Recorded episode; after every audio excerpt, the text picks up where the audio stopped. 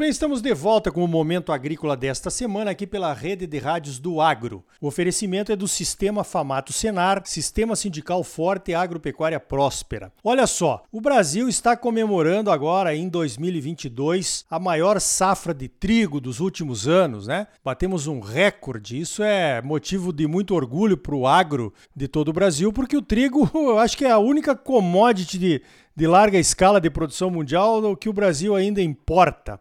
Então, para falar sobre esta safra recorde de trigo aqui no Brasil, nós vamos conversar agora com o Dr. Jorge Lemainski. Ele é o chefe-geral da Embrapa Trigo, que fica lá em Passo Fundo, quase a minha terra natal, né? Dr. Jorge, fala mais um pouquinho para nós sobre esta grande safra de trigo. Bom dia.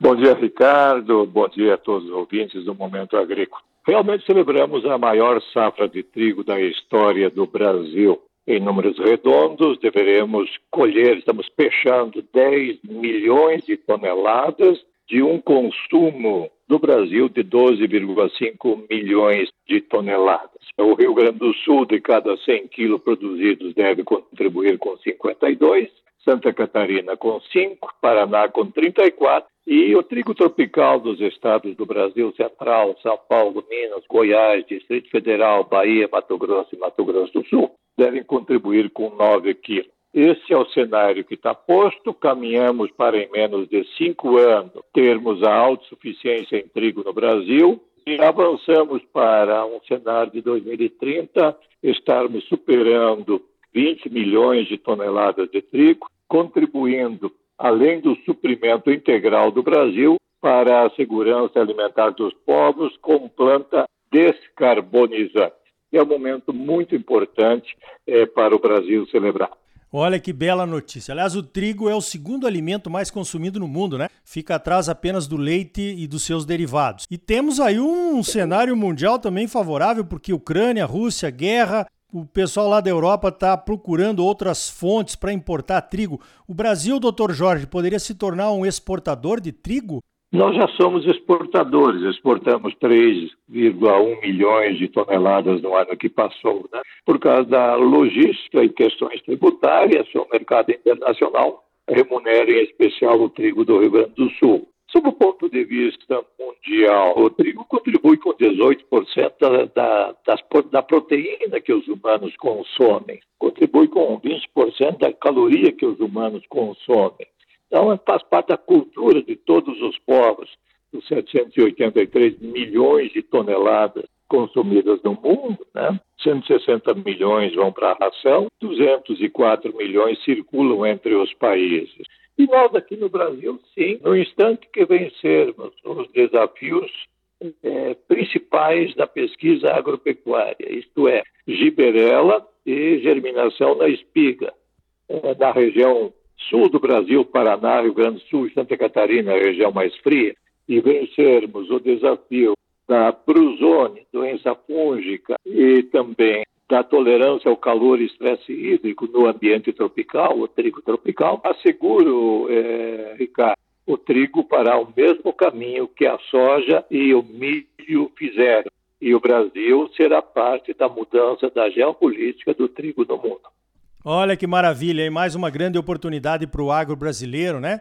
Se destacar mais ainda no comércio mundial, no cenário mundial. Agora, doutor Jorge, eu me lembro perfeitamente, meu pai era produtor aí no sul, na região ali de Campinas do Sul, né? Na fazenda nossa.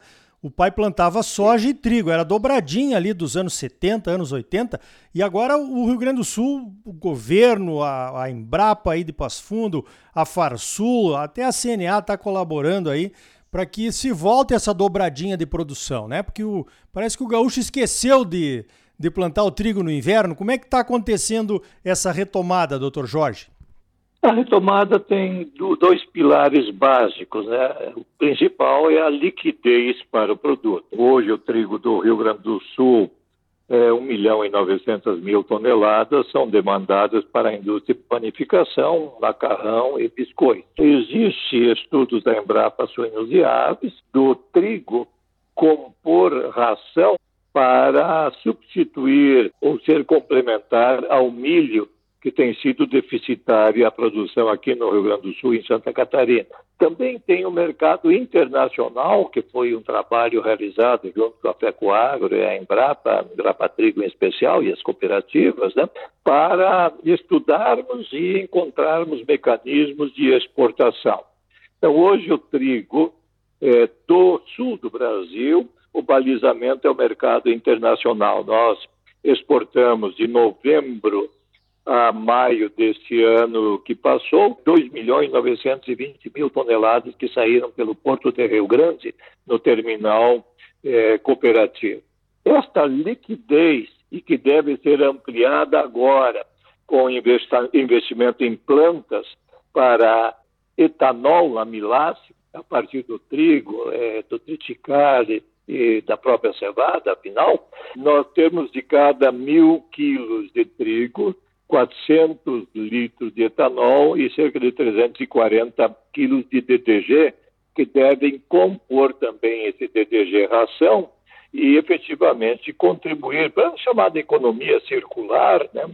também mantendo a competitividade dos rebanhos suínos e avícolas do Rio Grande do Sul. É importante relatar, né, é, Ricardo, a primeira indústria do Rio Grande do Sul chama-se abate de animais. A segunda indústria do Rio Grande do Sul chama-se fábrica de ração. Depois vem é, as outras indústrias. Então, esse é o papel do agro é, inclusivo, promotor de desenvolvimento, de saldo positivo na balança comercial brasileira, mas em especial do suprimento de alimentos do Brasil e que converge com a agricultura sustentável que fazemos para a segurança alimentar dos povos. É bom frisar um estudo recente publicado eh, pela Universidade de Santa Maria em parceria com a Embrapa Trigo, o trigo plantado em 9 de junho de 2015, colhido em 27 de outubro, deu um salto líquido de fixação sumidouro de carbono de 7.540 quilos por, de equivalente a CO2 por hectare.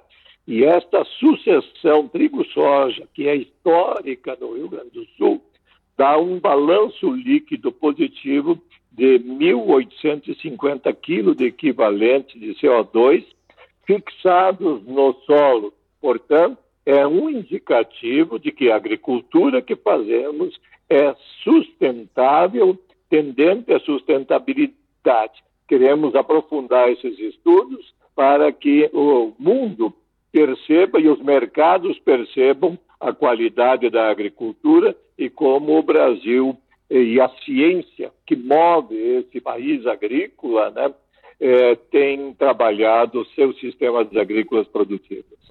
Perfeito. Além de tudo, né, de trazer o abastecimento para a mesa de brasileiros e também de pessoas no exterior, trazemos a sustentabilidade e a redução de emissões de gases de efeito estufa com a nossa agricultura aqui. Agora, doutor Jorge, para encerrar, fala um pouquinho sobre esse trigo aqui no Cerrado brasileiro. Como é que é a Embrapa, como é que vocês estão vendo esta migração, digamos assim, de uma cultura de inverno para o centro-oeste brasileiro eh, nos próximos anos?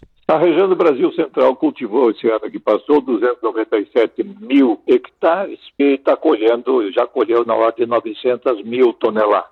Contribui isto com é, 9% da produção agrícola brasileira. A Embrapa, junto com a CNA, você fez parte disso, Ricardo, é, a Bitrigo, as federações de agricultura, o Senar, toda a Câmara dos Deputados, todos trabalhamos nos últimos três anos para que um, tivéssemos uma ação com vistas a aumentar em 100 mil hectares eh, a área de cultivo no ambiente tropical do Brasil. Isso impacta em 500 milhões de reais na balança comercial. Eh, iniciei essa atividade em Goiás e Minas, estou indo para o Mato Grosso do Sul nesse sábado para mais uma agenda. São quatro momentos eh, para nós é, botarmos as boas práticas agronômicas como cultura complementar à cultura principal, em especial neste momento na área de sequeiro. Envolve organização do suprimento da cadeia de sementes, 1.760 toneladas de sementes para suprir esse aumento diário, envolve é, um primeiro momento diagnóstico de solo para sabermos em que solo está sendo plantada esse, esse material. Um segundo momento vai ser o de semear, um terceiro momento de cuidar, eh, seja de promoção do crescimento das plantas como do cuidado com as doenças, um momento de colher para nós avaliarmos quantitativo e qualitativamente, mostrar que é uma alternativa complementar ao sistema agrícola produtivo